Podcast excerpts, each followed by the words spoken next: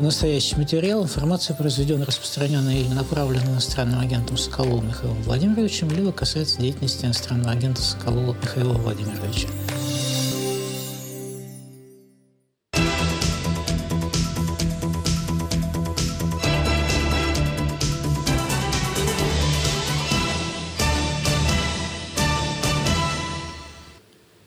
Эфире программа «Радио Свобода. Лицом к событию». Сегодня у нас в гостях в эфире социолог, журналист Игорь Яковенко и политик Олег Степанов. Поговорим о парадоксальной как бы избирательной кампании в России. Ну, в Москве продолжается проверка подписей за оппозиционного кандидата в президенты России Бориса Надеждина после того, как ему сообщили о 15 процентах брака. Политик, в свою очередь, попросил у Центра сберкома три дня, чтобы иметь возможность оспорить претензии. Комиссия перенесла свое решение по подписям Надеждина и еще представителя партии коммунисты России Сергея Маленковича на сутки на 8 февраля. Вот такое подвешенное состояние, о котором мы расскажем. Штаб Бориса Надеждина опубликовал примеры подписей за его выдвижение на выборах президента России, которые Центр избирком признал недействительными из-за некачественной оцифровки в самой комиссии рукописных подписных листов. В одном из листов после оцифровки вместо улицы Маяковского в Энгельсе появилась улица Мяковского, а в другом город Салихард стал Салихардом. Больше всех привлекла внимание оцифровка адреса в Ростове-на-Дону, в которой город стал Ростовом-на-Дому. Были и не менее абсурдные ошибки. В одном из листов в графу с датой рождения подписавшего попал адрес его прописки. Штабу Надеждина сразу удалось отстоять до нескольких десятков подписей, которые забраковал избирком. В первую очередь подписи из Ростова-на-Дону и Салихарда. Но большая часть автографов нуждается в более сложном подтверждении, добавил Надеждин. Сейчас его команда обзванивает людей, чьи подписи вызвали сомнения у ЦИК. Из-за неверно указанных адресов и номеров паспорта Центр избирком признал недействительными сотни подписей. Надеждин допускает, что эти ошибки также могли возникнуть из-за проблем с оцифровкой. Больше тысячи подписей ЦИК забраковал из-за того, что дата внесения подписи была прописана другой рукой. Штаб Надеждина будет оспаривать заключение графолога. Всего штаб подал в ЦИК 105 тысяч подписей. Члены Центра избиркома признали недействительными более 9 тысяч из 60 тысяч отобранных подписей. Это 9% при допустимой законом норме брака в 5%. Больше двух с половиной тысяч подписей признали недействительными, потому что даты якобы вписали не сами избиратели. Вторым нарушением ЦИК счел предоставление 1700 подписей на отдельных листах с паспортными данными, не заверенными нотариусом. Еще полторы тысячи отвели из-за того, что фамилии подписавшихся, возможно, поставили не сами избиратели. Надеждин заявил, что его команде необходимо отбить примерно 4,5 тысячи подписей. Политик попросил ЦИК перенести рассмотрение вопроса о его регистрации на выборах с 7 на 10 февраля, потому что за оставшееся время невозможно просмотреть все замечания. К 6 февраля представители штаба Надеждина перепроверили около 14 тысяч из 60 тысяч подписей, отобранных ЦИК. Вот так и происходит процесс отбивания подписей в Центре избиркоме. Вот это сотрудники Центра избиркома, это наши уполномоченные. Вот они каждую вот такую подпись, которая в ведомости как ошибочная, так скажем, недействительное проверяют и пытаются отбить. Вот эта работа уже происходит вторые сутки подряд. Вот. И понятно, что чтобы ее корректно провести по всем 60 тысячам отобранных подписей, нужно больше времени, чем то, что пока осталось. Центр избирком согласился перенести заседание на 8 февраля. Глава ведомства Элла Памфилова назвала его проявлением доброй воли. Надеждин заявил, что если ЦИК откажет ему в регистрации, то он обжалует это решение в Верховном суде, но участвовать в несанкционированных протестах не будет. В эфире канала «Настоящее время» 7 февраля Борис Надеждин допустил, что ЦИК его не зарегистрирует, потому что для перепроверки подписей осталось слишком мало времени. Поэтому мы будем судиться в любом случае, в том числе будем обжаловать обжаловать в суде не только э, как бы отказ в регистрации, но и сами законы, которые вот эту всю просто какую-то невозможную историю сделали. Политик пообещал бороться за подписи, пока жив и на свободе. Ну, вот такая внешняя канва избирательной кампании. Все вокруг Надеждина. Игорь Яковенко с нами. Игорь, добрый день. Ну вот давайте в общем плане немножко пошире, чем с Надеждиным, посмотрим, какие цели, на ваш взгляд, ставит перед собой Кремль в этой специфической выборной кампании на фоне масштабной войны. Что это? это получение легитимности и демонстрация всевластия? Здравствуйте. Э, я думаю, что вообще вот то, что происходит, это э, не, не просто не выборы, собственно говоря, выборов на территории нашей страны за, за весь исторический период, как можно говорить о том, что существует наша страна, начиная с Великого Московского княжества, выборов как э, смены власти путем голосования не было ни разу. Вообще ни разу не было такого, чтобы был один правитель, прошло какое-то голосование, стал другой. Такого не было никогда. Но вот это вот мероприятие, которое сейчас мы наблюдаем, это даже не какое-то голосование, не подтверждение легитимности Путина, это задумывалось как э, принесение присяги э, так сказать, верховному главнокомандующему и самодержцу. То есть э, рассматривалось это как то, что все политические силы должны присягать то есть, да, обратный процесс. Не, так сказать, человек должен предъявлять себя и для того, чтобы его избрали, а прямо противоположным образом все это должно было быть устроено. И этому у меня есть доказательство прямое. Дело в том, что у Путина нет программы. Понимаете, если человек э, пытается предъявить себя людям, он демонстрирует программу. Путина программы нет. Об этом недавно сказал э, один из руководителей его штаба значит, э, Машков, который сейчас исполняет одну из своих самых провальных ролей, э, изображает представителя Путина. Вот он сказал, что они вот прямо сейчас собирают предложения граждан в программу Путина. То есть программы у Путина нет кандидатов в президенты нет программы. Это значит, что он никакой... Ну как? Какая может быть программа у царя, у самодержца, да, какая была программа, там, я не знаю, у Николая II, когда он заступал на царство. Нет, это, это другой совсем процесс. Вот, поэтому предполагалось это вот таким образом.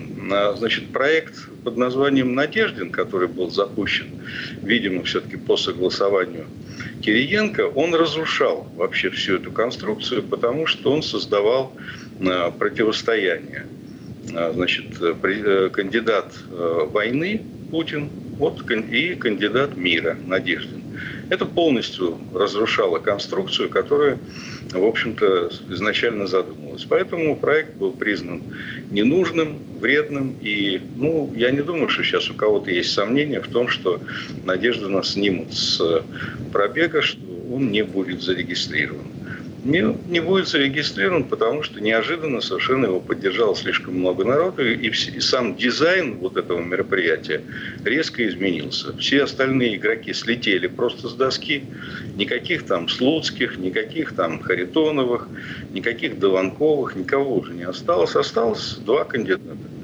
Надеждин и Путин. Поэтому это, конечно, этот, этот дизайн никого не устраивал. Поэтому Надеждина сняли. А уж какая там... Ну, еще Слушайте, не был... сняли, не сняли, подождите.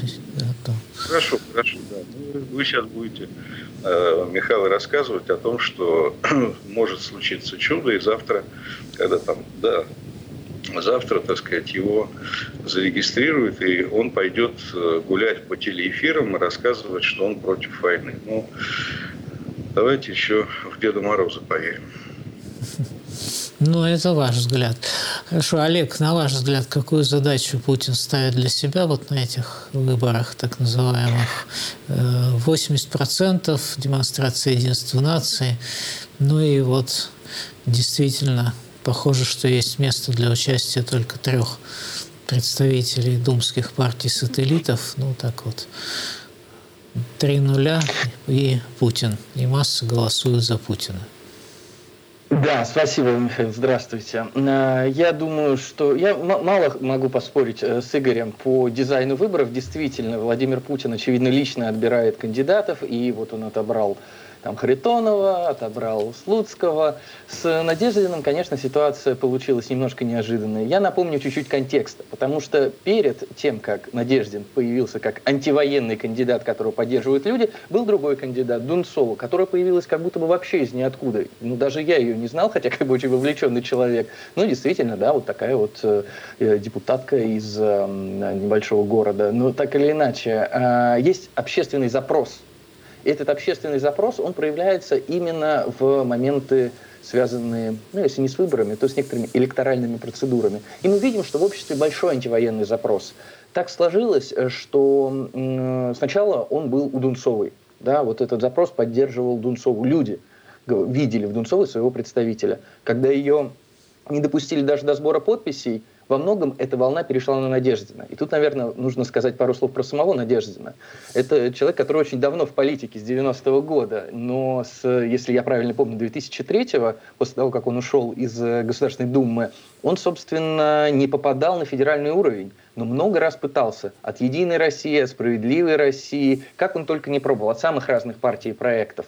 И тут появилась такая вот возможность. Он опытный политик – который хочет на федеральный уровень, почувствовал этот запрос и, собственно, грамотно политически начал его обрабатывать. Это не говорит о нем как-то очень хорошо или очень плохо. Вообще здесь дело совершенно не в его фигуре, в его каких-то высказываниях, там, я не знаю, про Крым или про, а, я не знаю, так называемый СВО, который он, кстати, все-таки старается давать с пометкой, что он не может называть войну войной. Но тем не менее, дело вовсе не в этом. Дело в том, что общество устало от Путина и общество устало от войны. И мы видим, что есть очень большой запрос на то, чтобы вот эту всю энергию направить против Путина. Я согласен с Игорем в том, что э, есть э, вот это противостояние, да, Надеждин, Путин. Э, да, оно пока овладело не всей страной, очевидно, потому что ну, там наиболее политизированной какой-то частью, частью ну, общества, которое потребляет больше информации из более независимых источников, но тем не менее. Тем не менее, это не самое главное, в этом не самая большая заслуга самого Надеждина. Он этот запрос начал обрабатывать, но этот запрос сформировал не он.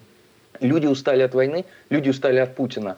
А, Надеждин, ну вот, как бы выступил грамотно. Если кандидат будет отбиваться, его все равно можно попробовать избрать. И такие примеры были. Были они, например, в 2019 году, когда э, вот Сашу Соловьева э, не допустили до выборов Мосгордумы, а допустили его спойлера. Ну, какого-то водителя, который не вел компанию, сказал, так поддержите тогда его. И человек, который вообще не вел компанию, у него там тысяча рублей была на избирательном счету, избрался и победил кандидата от власти. Бывает ли такое? Конечно, бывает. Дело в том, как общество, э, как политические акторы, политики э, смогут э, направить вот этот вот запрос общества в поддержку того или иного кандидата, и что будет дальше. Я не хочу вас э, убеждать в какой-то иллюзии, что власть в России, что Путина можно убрать с помощью выборов. Нет, власть в России совершенно точно сменится не в результате выборов. Однако выборы это очень, или то, что ими называется, это очень важный инструмент, инструмент для мобилизации общества, инструмент для вовлечения людей в политику, инструмент, с помощью которого политические акторы могут доносить до людей простые мысли – Путин устал, Путин никому не нужен, Путин должен уйти, война должна быть закончена. Я считаю, что этим инструментом, безусловно, нужно пользоваться вне контекста того, будет, будут эти выборы с Надеждиным, будут они там с Дованковым, со Слуцким, абсолютно неважно. Ну, для вас, Надеждин, это что? Это вышедший из рамок кремлевский проект – ну, э, я бы сказал так. Для меня он скорее системный игрок, э, который обладает достаточно большими амбициями и почувствовал вот этот общественный запрос. Я лично его не знаю, знаю о нем достаточно много как э, хороших вещей, так и плохих. Плохих может быть даже больше, но не хочу его критиковать. Сейчас, в общем-то, дело совершенно не в этом. Дело в том, что он стал символом. Он стал символом э, борьбы с Путиным, он стал символом борьбы э, против войны. Так сложилось, хотя он прямо не заявляет об этом и даже совершал некоторые действия, которые, скажем, скажем так. Ну, не суть важно, ладно. А, вот есть этот символ. Я не вижу смысла его сейчас как-то критиковать, говорить системный он э, там кремлевский, не кремлевский, неважно. Его компания намного больше, чем он как личность сейчас. Мы сейчас смотрим на него как на представителя. Я согласен, что, вероятнее всего, его именно из-за этого не будут регистрировать. Но шансы есть шансы есть, и мы доподлинно не знаем, какие там расклады у них в администрации президента. Кто-то, может быть, против кого-то копает, или, может быть, они хотят замерить общественное настроение. Есть и такая точка зрения, что выборы – это единственная честная социология в России. Может быть, они хотят понять, что происходит, потому что дальше, на этапе, собственно, голосования, они с помощью электронного голосования, трехдневного голосования, всяких других технологий могут себе практически любой результат нарисовать.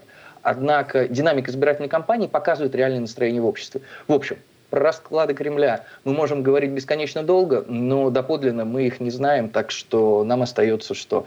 Поддерживать э, какую-то активность, которая направлена против войны против Путина. И если этой активностью сейчас занимается Надеждин, то отлично, почему нет? Э, Игорь, на ваш взгляд, полезно ли вот появление такой символической фигуры? Да, он, конечно, не открыто выступал против войны, за радикальный выход, но все-таки критиковал спецоперацию, говорил о том, что ее закончить надо. В конце концов, и по рейтингам э, интересная так сказать, ситуация. Вот э, социологи говорят, что уже мог бы набрать 7-10%, ну что это пугает власть. Вот такая взрывная реакция, что ли, на в общем, достаточно умеренные действия Бориса Надеждина. Ну, я сразу хочу сказать, что я, конечно, как всегда, высказывать свое личное мнение. Вот, э, поэтому каждый раз добавлять после моей реплики, что вы, это только ваше мнение, мне кажется несколько странно. А теперь по сути дела. Значит, э, я не думаю, что здесь э, вот выборы в России – это самая честная социология.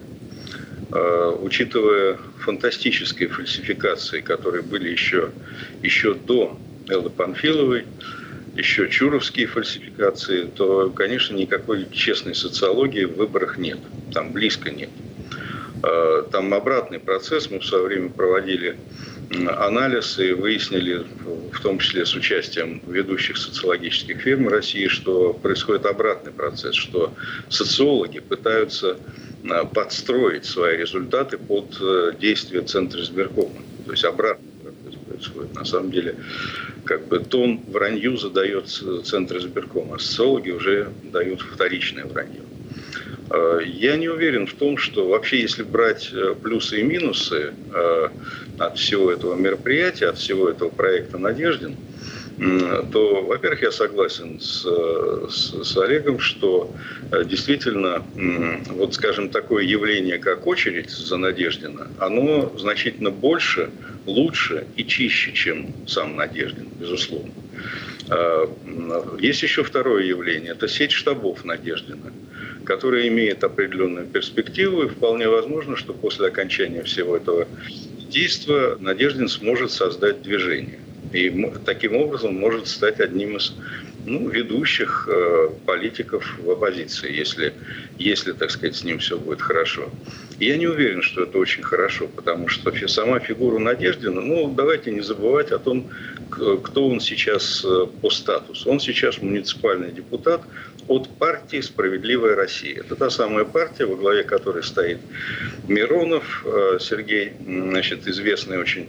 Ну, это примерно такое же существо, как э, в одном ряду с Медведевым, с Яровой и так далее.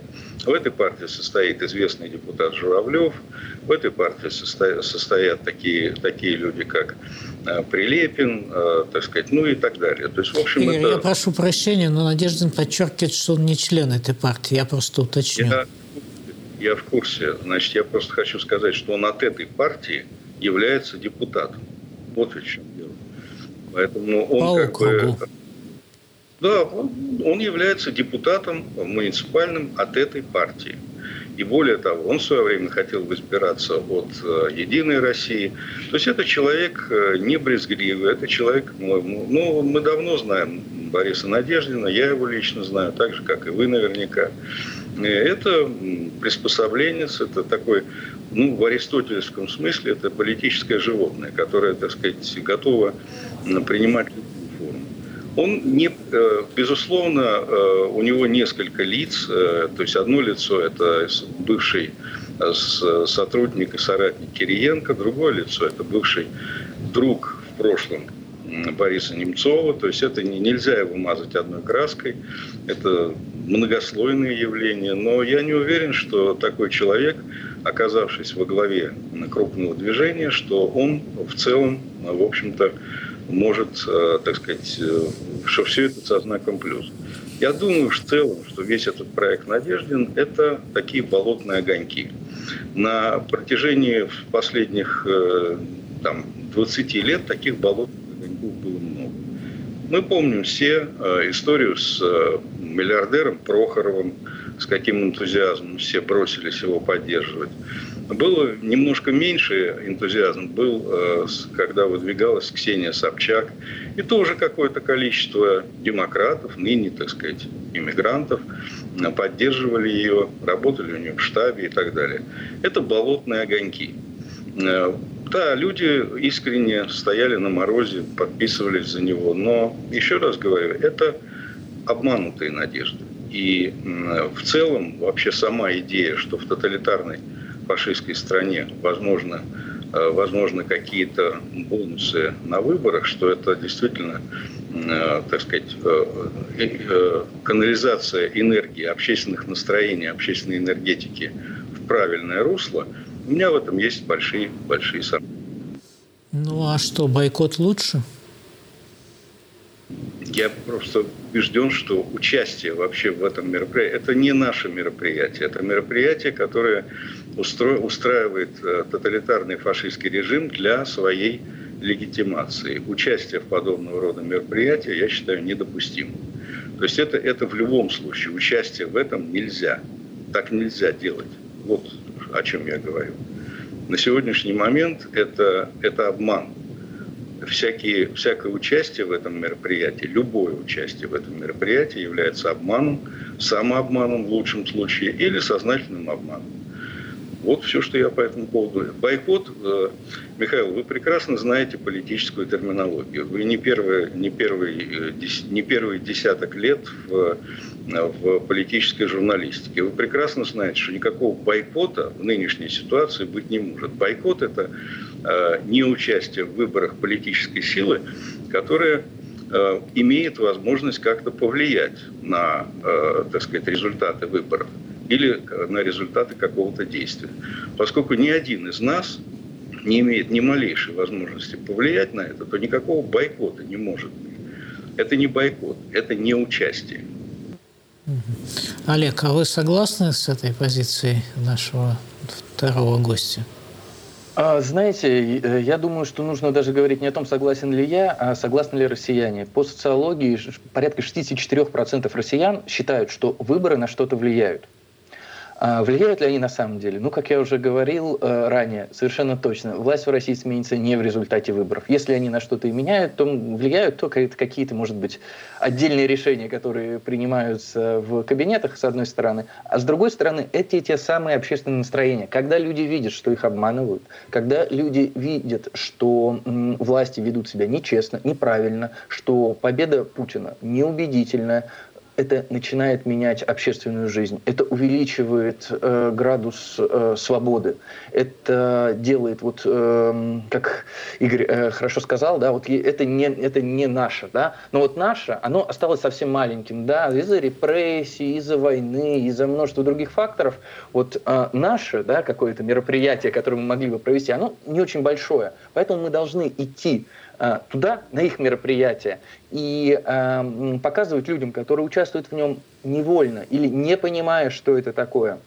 э, показывать, э, что э, выборы эти э, не являются честными, показывать им, что против Путина настроено большое количество сограждан, показывать, что если Путин будет рисовать себе победу, то а он, вероятно, будет, то эта победа будет нечестной.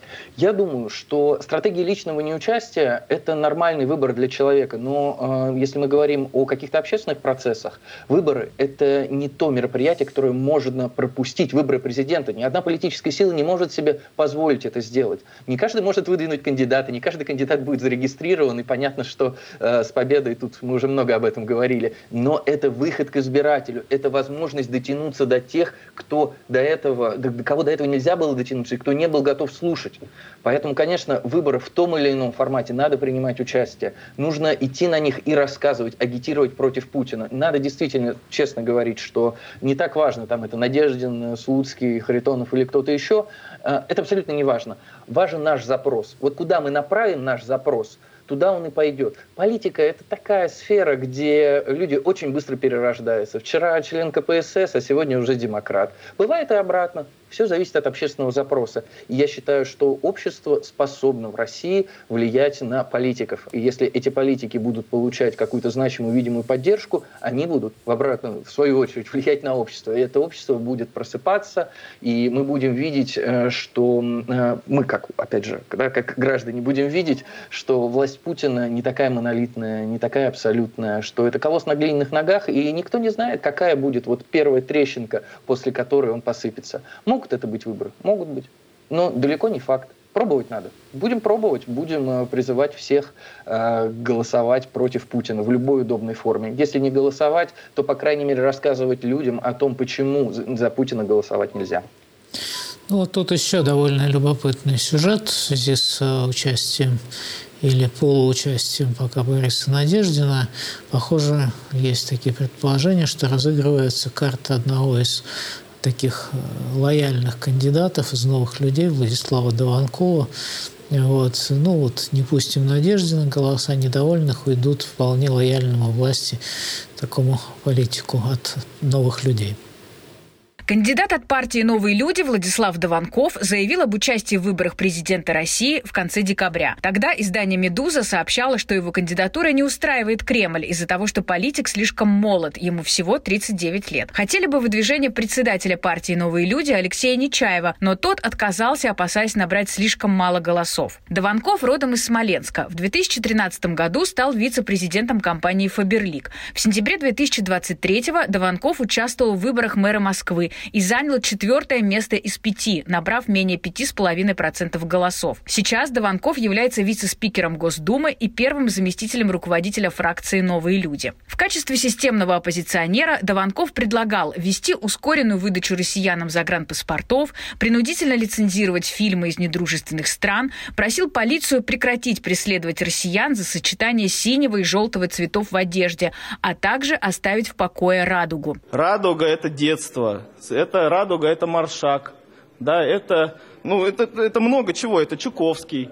А сейчас мы берем ее просто и э, почему-то отдаем меньшинствам в пользование. Ну давайте оставим радугу, радугу хотя бы нашим детям. На днях Дованков написал, что подготовил закон об ответственности за доносы. Он заявил, что нужно вернуть выборы мэров и пора бы разблокировать Инстаграм. Нам запретили Инстаграм, запретили Твиттер, рассказывают женщинам когда можно рожать, когда нельзя рожать. Здесь живет много вольных людей, которым очень-очень не нравятся запреты. Но многие помнят и другие политические заявления Дованкова, повторяющего тезисы официальной российской пропаганды. Расследование подтвердило, что на Украине под видом биолабораторий создавались именно военные объекты НАТО и США.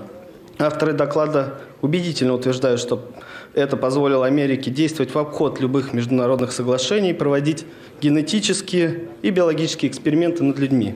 Несмотря на то, что Дованков выступал против запрета абортов в России, именно он автор принятого Думой закона о запрете смены пола для россиян. Это вопрос касается и таких наших традиционных ценностей и приоритетов России – Дованков голосовал за принятие в состав России непризнанных ДНР и ЛНР и сегодня находится под американскими и европейскими санкциями за поддержку войны в Украине. По сути, депутат ничем не отличается от обычного единоросса, считает сторонница Алексея Навального Любовь Соболь. Дованков голосовал за, за закон о принятии ДНР и ЛНР в состав РФ, за закон об электронных повестках, за закон о фейках российской армии, по которому пересажали уже кучу людей. Сам Владислав Дованков тем временем позволяет себе небольшие вольности. В январе он даже публично поставил подпись за регистрацию на выборах президента своего конкурента Бориса Надеждина. Я знаю его достаточно давно. А, я считаю, что в России должна быть политическая конкуренция. Политолог Аббас Галямов считает, что Дованков рассчитывает на голоса избирателей Надеждина, которого, скорее всего, ЦИК не зарегистрирует. Олег, не получится ли такая достаточно забавная ситуация, что вот незарегистрированный оппозиционер Надеждин призовет голосовать за зарегистрированного не оппозиционера Дованкова? Ну, слушайте, наверняка такое может быть. Я не вижу в этом ничего какого-то ну, принципиального. Я э, вижу принципиальную разницу, конечно, между Надеждиным и Дованковым, потому что они, один находится под санкциями за э, разжигание войны, другой нет. Это важно. Из-за Надеждина в этом смысле проще агитировать людей проголосовать, если они придерживаются антивоенных позиций. Но по большому счету, давайте честно скажем, все допущенные кандидаты допущены Кремлем, и э, никто из них не является прям э, кандидатом, который выражал выражал бы мнение ну, вот нашего спектра общества. Однако мы можем попробовать сделать любого из них символом нашего какого-то антивоенного, антипутинского протеста. Как это было, ну, например, я не знаю, вот с Фургалом да, на губернаторских выборах в Хабаровске, который был ну, супер лояльным каким-то там бизнесменом с криминальным прошлым, но вот он э, почувствовал этот запрос, сначала говорил, не надо за меня голосовать, я там поддержу Э, действующего там Шпрота, да, или как их фамилия, как так, Шпрот, Шпрот, что такое. Вот, ну, да. И, тем не менее, избрался, стал оппозиционным губернатором. Я не думаю, что здесь такой же сценарий возможен но э, превращение системного игрока в несистемного, по крайней мере, в глазах людей, и какой-то сигнал обществу, да, это супер реально. Я не вижу принципиальной разницы между Дованковым, Харитоновым. Надежда от них, честно говоря, может быть, тоже не сильно отличается, учитывая его системность. Однако, если это работает, надо э, призывать людей высказываться против Путина. Каким образом высказываться против Путина сегодня людям? Что вы скажете, Игорь? На сегодняшний момент есть э, одна единственная оппозиционная сила Путину. Это вооруженные силы Украины. Если есть возможность, я понимаю, что призывать э, людей, которые находятся внутри России, поддерживать ВСУ – это вещь неправильная, потому что за это тюрьма. Вот. Но надо из этого исходить. Все остальные вот, разговоры о том, что можно ярлык, э, так сказать, оппозиционера или ярлык э, там, э, кандидата от народа на, наклеить на любого, на любого системного игрока, ну, это странно. Это, это очень странно. Это обман. Просто нельзя, нельзя клеить такие ярлыки на людей, которые не соответствуют этому. Нельзя клеить ярлык э, значит, э, миротворца на, на Харитонова, на Слуцкого, на Дованкова, потому что они таковыми не являются. Это неправильно. Это обман людей. Вот, э, значит, каких-то шансов вы, высказываться в, против Путина на сегодняшний момент у граждан Российской Федерации не существует.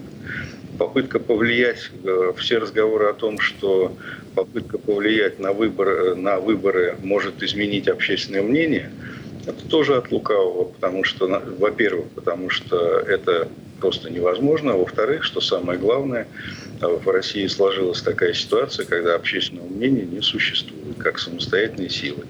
Не существует такого э, механизма, с помощью которого можно было бы повлиять на итоговый протокол, который составит Элла Панфилова. Она опросы, составит... опросы общественного мнения есть, по крайней мере?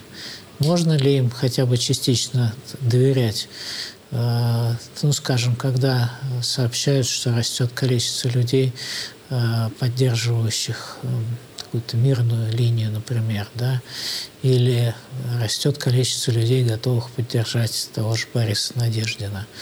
Ну, кстати говоря, действительно визуально это было заметно с очередями, когда были очереди за подписи Надеждина, а никаких очередей при сборе подписей за Путина никто не обнаружил вот э, э, очереди – это индикатор. А никакая... Я просто хорошо знаю, э, что такое социология в тоталитарном фашистском режиме, и просто спросите социологов, какое количество отказов от э, участия в опросе каждый раз они получают. И сколько, и сколько нужно э, отказов, сколько нужно звонков для того, чтобы заполнить, была заполнена до конца одна анкета несколько десятков звонков. А что думают люди, которые отказались? Кто это знает? Поэтому э, вообще опросная социология в тоталитарном фашистском государстве – это издевательство. Поэтому никаких... Э, есть косвенные показатели. Ну вот один из косвенных показателей вы назвали. Это очереди за Надеждиным. Другой косвенный показатель поддержки, не поддержки войны – косвенный. Это соотношение тех людей, которые идут на фронт, в ходе мобилизации, и те, которые эмигрируют, уходят от мобилизации.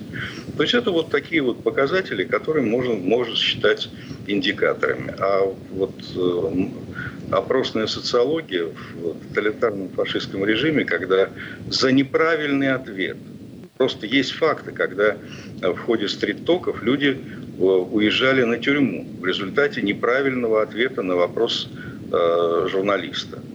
Но поэтому я, я не знаю, какой... И люди это знают хорошо. Ну, представьте себе мысленный эксперимент. Представьте себе э, опрос в отношении политики Сталина или политики Гитлера там, в 1938 или там, в 1942 году. Ну, как это может быть? А здесь, да, разница есть в этих режимах, но она, она все-таки в степени, но не в, не в сути. Поэтому я к этому отношусь очень скептически. Олег, на ваш взгляд, вот как вы считаете, в каком состоянии сейчас действительно этот путинский режим? Это такая, ну что ли, система полноценного тоталитаризма, которая вмешивается уже и в частную жизнь. И какое у вас ощущение? Система экономически стабилизировалась? Так ли это? Слушайте, э, я считаю, что термин э, фашизм, тоталитаризм – это скорее публичные ярлыки, э, с помощью которых мы выражаем свое эмоциональное отношение, нежели чем какая-то научная прям категория. И фашистские режимы бывали разные, и, тоталит... и словом тоталитаризм не всегда в науке понятно, что обозначать. Есть разные точки зрения. А, в России сейчас жесткий политический режим, как ни крути, действительно диктатура, действительно очень сложно выражать общественное мнение, действительно огромный уровень репрессий, мы это понимаем и по себе.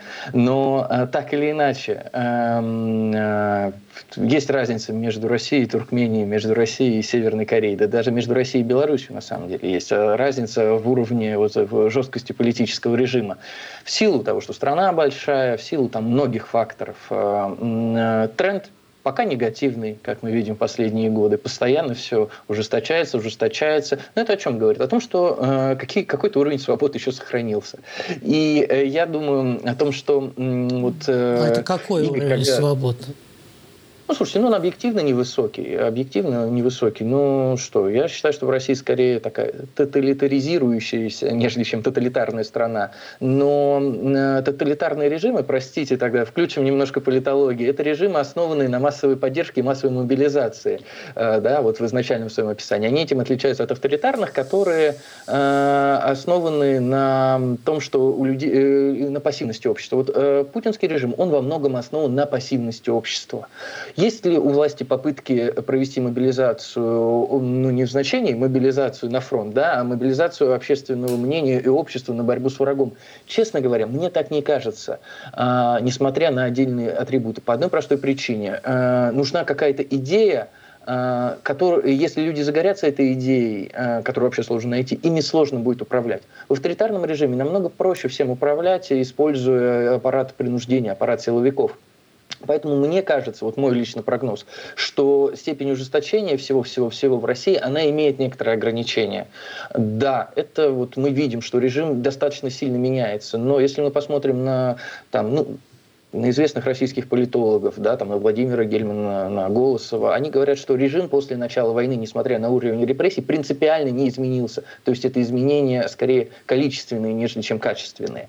Но если мы возвращаемся к вопросу о социологии, я согласен с Игорем о том, что ну, нельзя верить этим цифрам. Действительно, э, если человек э, понимает, что не проголосует, э, не, не скажет, что поддерживает верховного главнокомандующего, то его ждут какие-то печальные последствия. Но у нас есть два как бы других инструмента инструмента, чтобы понимать не цифры, но тренд. Первое – это косвенные вопросы, которые напрямую не вызывают опасения у респондентов. А второе – это, собственно, изменение динамики. Вот, например, есть э, у Russian Field э, неплохой такой вопрос, который они задавали там, ну, практически с начала войны, э, с марта. Считаете ли вы начало СВО ошибкой? Раньше не боялась ответить 26%, сейчас 37%. Да? То есть э, ну, тренд однозначный. Каждый месяц 1 или 2% э, россиян, ну, на 1 или 2% больше, начинают говорить, Слушайте, ну явно это было ошибкой. Несмотря на вот этот вот э, страх репрессий, несмотря на попытку вот этой квазимобилизации общества для поддержки войны, и это тоже показатель. Он нам не говорит о том, что всего там треть населения против войны, или о том, что целая треть населения против войны, да, там, ну, 37%, чуть побольше. И это говорит нам о том, что есть тенденция к тому, что людям происходящее не нравится, и количество этих людей увеличивается. Что с этим делать, как с этим э, работать, да, это другой вопрос. Но мне кажется, что если у людей есть запрос на то, чтобы высказываться против войны, политические акторы, да, политики должны им предлагать тот способ, который наиболее безопасен. И участие в выборах является одним из немногих безопасных способов выражения протеста в России. Даже если это не симпатичные кандидаты, даже если это кандидаты, которые прямо просят за них не голосовать, это абсолютно не важно. Мы работаем не с ними, мы не работаем с Путиным. Мы э, хотим говорить с людьми, и выражать мнение людей. Предлагаем им те инструменты, которые ну, безопасны. Конкретно, что за безопасный инструмент? Слушайте, прийти и проголосовать против Путина за любого кандидата, абсолютно неважно, можно монетку кинуть. Прийти и рассказать родственникам, друзьям, знакомым, что, ну, смотрите, давайте не будем голосовать за Путина потому-то, потому-то, потому-то. Это позволит людям, люди в момент выборов готовы слушать. То есть, если начать приставать к человеку с рассказом о том, почему Путин плохой э, на улице в рандомный момент, это ну, вызовет некоторое недопонимание. Люди не готовы слышать об этом. А когда выборы, ну, конечно. Расскажите мне про других кандидатов, а с этим что так, что не так. Это пространство, в котором, э, вот, политическое пространство во время выборов, в котором можно э, общаться с людьми. Они готовы слушать. Игорь, ну вот видите, есть позиция, что существует какое-то пространство, в котором можно вести диалог с людьми, видимо, с теми, кто находится на кухнях. Ну и, в общем, они сходят потом в какое-то время на выборы и проголосуют, и у них будет ощущение, что они, по крайней мере, лично э, сами перед собой э, не соврали, да, то есть не проголосовали за власть, а проголосовали так, как им захотелось. Вот примерно такой сценарий есть. Ну, вообще все, что я сейчас слышал, это настолько чудовищно, что мне трудно комментировать. Потому что, а, понимаете, когда, значит, во-первых, э, говорится о том, что мы сейчас можем кого-то убеждать, как, в каком а, Значит, ну, я думаю, что все согласятся, что наиболее вероятно Надеждина не зарегистрирует, и поэтому какой-то агитации во время этих выборов, кто должен агитировать, с какой статус у этих агитаторов, где телевидение? Нет. Э, какие-то э, какие уличные агитаторы, которые будут от как, каким образом? То есть ни, ни одного человекообразного кандидата не зарегистрировали. Каким образом кто-то будет агитировать? За что? Вообще непонятно совершенно. Ну и, наконец, последнее. Вы проголосуйте, монетку киньте, и проголосуйте, например, за э, за чудовищного людоеда Харитонова, например. Или за Слуцкого, который имеет э, псевдоним Зайчутка. У него есть еще один псевдоним, но неприличный. Я на уважаемом радио «Свобода» его повторять не буду. То есть и человек должен потом всю жизнь жить и понимать, что он проголосовал, благодаря тому, что ему предложили монетку кинуть, он проголосовал за Харитонова или за Слуцкого. А потом он будет видеть, как этот Харитонов или Слуцкий принимает э, чудовищные законы, э, говорит от имени поддержанный этим человеком. И до старости лет у него будет э, грех на душе, что он проголосовал вот за это исчадие ада, которое совершенно ничем не лучше Путина. Вообще вот эта вот чрезвычайно вредная идея «голосуйте за, за любого, кроме Путина», голосуйте за любую партию, кроме партии жуликов и воров, это чудовищное совершенно изобретение. Чудовищное. Потому что это, это вы толкаете людей на то, за то, чтобы они голосовали, отдавали свой голос людям с прямо противоположными взглядами, с людоедскими взглядами. Понимаете, это страшные совершенно вещи говорится. Это приучение людей к лжи. Зачем? Я не понимаю. И что от этого? И что, есть э, предположение, что таким образом вы уменьшите власть Путина? Что она станет меньше количественно? Откуда такие взгляды? Я не понимаю совершенно. Поэтому я думаю, что неучастие в этом – это единственно возможный способ э, политического поведения. И по возможности, если если уж есть какая-то возможность, я не знаю, у кого она есть, э, через, э, через, ну вот сейчас мы, например, тоже обращаемся, ведь аудитория Радио Свободы – это аудитория граждан России в том числе. Мы говорим на русском языке, и мы обращаемся к гражданам России.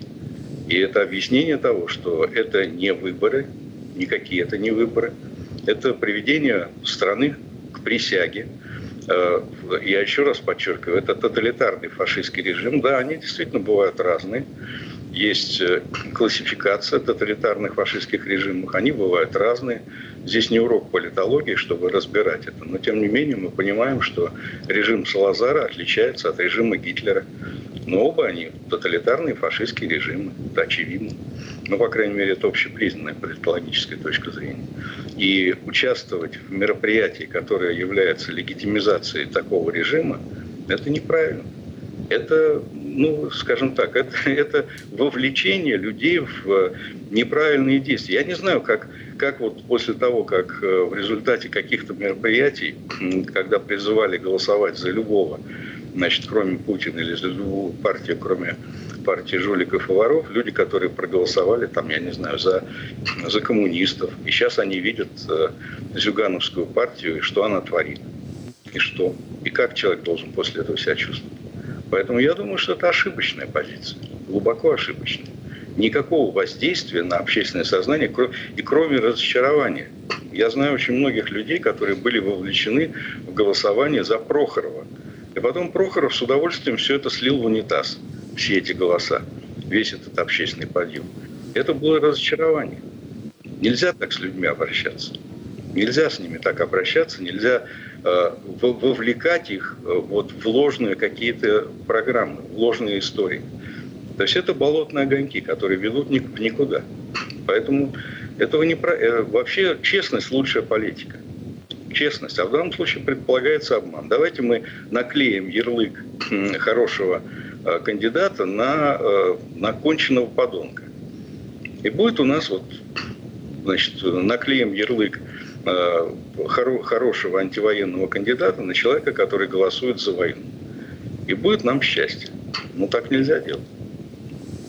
Ну, наверное, Олег имеет что сказать, тем более, насколько я понимаю, что есть инициатива «Полдень против Путина», там идти на участки в определенное время, и Алексей Навальный ее поддержал. Есть ли здесь какое что-то разумное? Да, э, действительно, есть такая инициатива, ее придумал Максим Резник. Это хорошая инициатива, которая, как и очереди, может продемонстрировать количество людей, которые выступают против Путина. Но я все-таки хотел... Э, во-первых, я действительно считаю, что это хорошая штука, это тоже безопасный э, достаточно формат протестов. Моя личная позиция такая, да, что придя на участок, вы рискуете там, ну, намного меньше, чем даже пользуясь соцсетями. Это первый. Второй момент. Коль скоро уж Игорь Игорь обвинил, э, так сказать, ну или не обвинил, по крайней мере, назвал то, что я говорю, некоторым обманом, я, я, я отмечу некоторое логическое противоречие в том, что, вот как я его услышал в речи Игоря. Э, с одной стороны, э, в России нет выборов, и мы, я тут полностью согласен. То, что происходит, это, конечно же, никакие не выборы. Это выборы в кавычках, это псевдоэлекторальная процедура. А, но, во-вторых, вот следующий тезис, что на этих выборах можно проголосовать за кандидата. Да нельзя на них проголосовать за кандидата. Это все не кандидаты, это все технические какие-то фигуры, которые не имеют никакого собственного политического смысла. И в этом смысле, и я, честно говоря, не вижу ну, прям грандиозной разницы между Надеждиным, там, Дованковым или кем-то. Да, она есть действительно, он там, у него более приличный вид, и за него вот лично мне было бы, ну, может быть, приятнее проголосовать. Не то, что прям приятнее, ну, там, вызывало бы меньше отторжений. Ну, как бы, это, наверное, не самое главное, что должно быть в кандидате. Наверное, кандидат должен быть независимым, понятным, Э, да, там последовательным. Ну, можно много каких-то, да. Ну, насчет программы, кстати, я полностью не согласен, потому что 80% до 80% по-разному социологическим э, тоже опросом э, россиян считают вообще неважным, что написано в программе, не читают ее. И мне кажется, этот процент еще и занижен, потому что стыдно сказать, э, что не читал программу. Никто их не читает. Я могу сказать, вот мою политическую программу, когда я избирался, никто совершенно не читал. И, в общем-то, никого она особо не волновала, потому что кандидат — это символ, это символ людей, которых он представляет. Если люди ему почему-то верят, ну, например, за правильную риторику или за достойные поступки, или за что-то еще, вот это и самое главное. Да? Есть конкретная конкретная политическая система, в которой есть Путин и есть э, запрос на то, чтобы кто-то был против него. Я не считаю, что это какой-то, разумеется, обман э, приписывать, да, там, созда- говорить, да, что вот мы сейчас не можем выставить своего кандидата, поэтому мы предлагаем направить всю свою энергию не на какого-нибудь там Надеждина или кого-то там другого, а против Путина.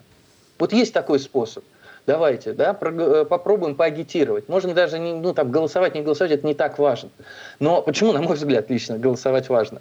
Также потому, э, потому что если не проголосовать э, за какого-нибудь оппозиционного кандидата, то с помощью электронного голосования или фальсификации ваш голос уйдет за Путина. И вот жить с тем, что ваш голос ушел за Путина, ну, с большой долей вероятности. Мы прекрасно понимаем, что масштаб фальсификации в Российской Федерации сейчас огромный. Вот жить с этим, лично мне кажется, намного сложнее, чем жить с тем, что что мы проголосовали против Путина, и одна, одно из выражений вот этой нашей кампании против Путина потом ведет себя неправильно. Ну, вот лично, на мой взгляд, намного хуже жить э, с осознанием того, что голос мог уйти Путину.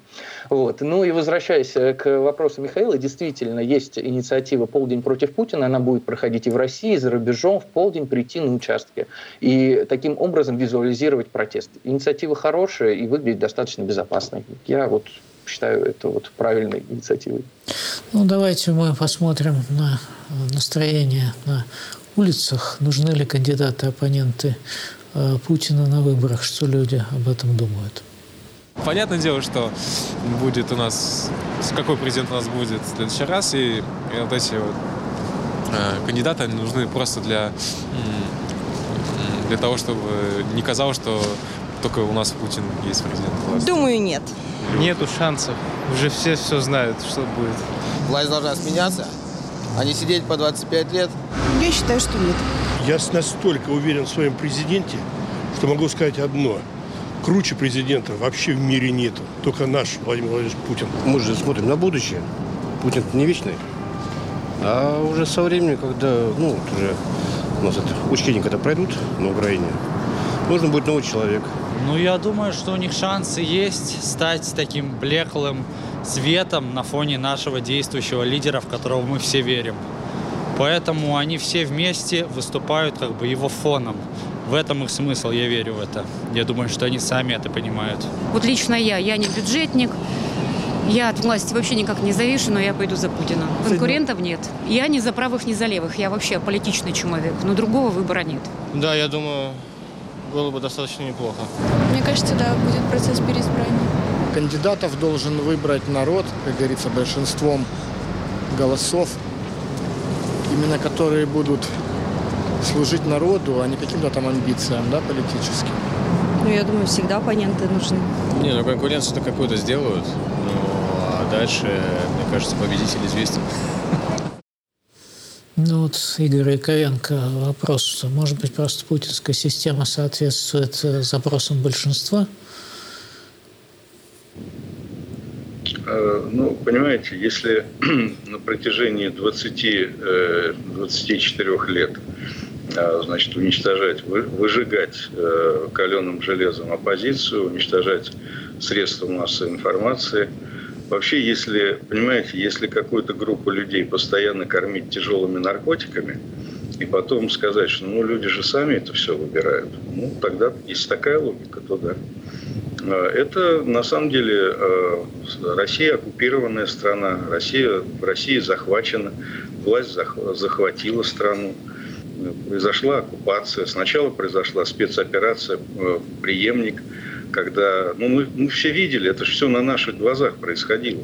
При нашем, так сказать, ну, не участии, но, по крайней мере, при попытках сопротивления этому, когда э, фактически э, изнасиловали страну, сначала изнасиловали Государственную Думу, значит, э, навязали, причем голосами Яблока, лично голосами, голосом Григория Алексеевича Явлинского избрали Путина, значит, премьер-министром.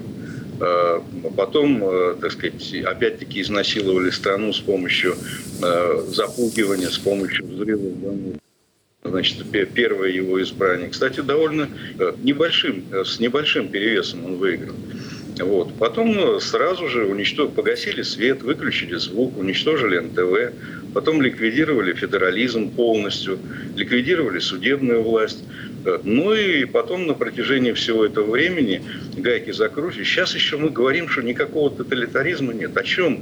Э, вообще о какой стране мы говорим?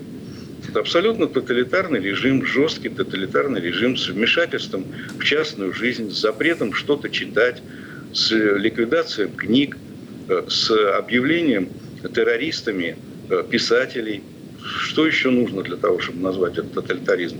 И после этого мы говорим, ну как, ну народ же сам выбирает. Да нет, ну, народ не сам выбирает. Вы все правильно объяснили. Игорь Яковенко, Олег Степанов были сегодня в эфире «Радио Свобода».